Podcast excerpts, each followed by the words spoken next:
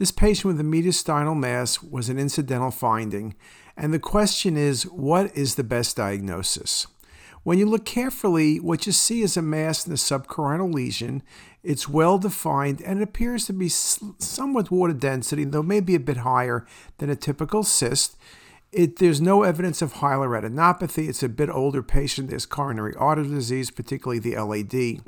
It's a great location. It's subcarinal. There aren't all that many things that occur subcarinal. Without looking at the answers, you could think about things like adenopathy, but only in the subcarinal would be somewhat unusual, and this is kind of too low density. You can think about metastatic germ cell tumor, but again, just to the subcarinal region is just not going to cut it. What occurs in the subcarinal region? Well, now you look carefully at the differential here. Lymphoma, but again, solid, usually more than just that area. Metastatic renal, they're usually vascular, not cystic looking. This is not the pericardium, so it's not a pericardial cyst.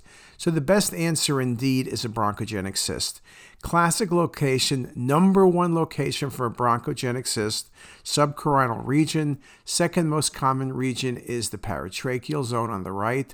Remember, bronchogenic cysts are not always water density, so it's a very important diagnosis because in most cases like this one, it's an incidental finding and nothing needs to be done.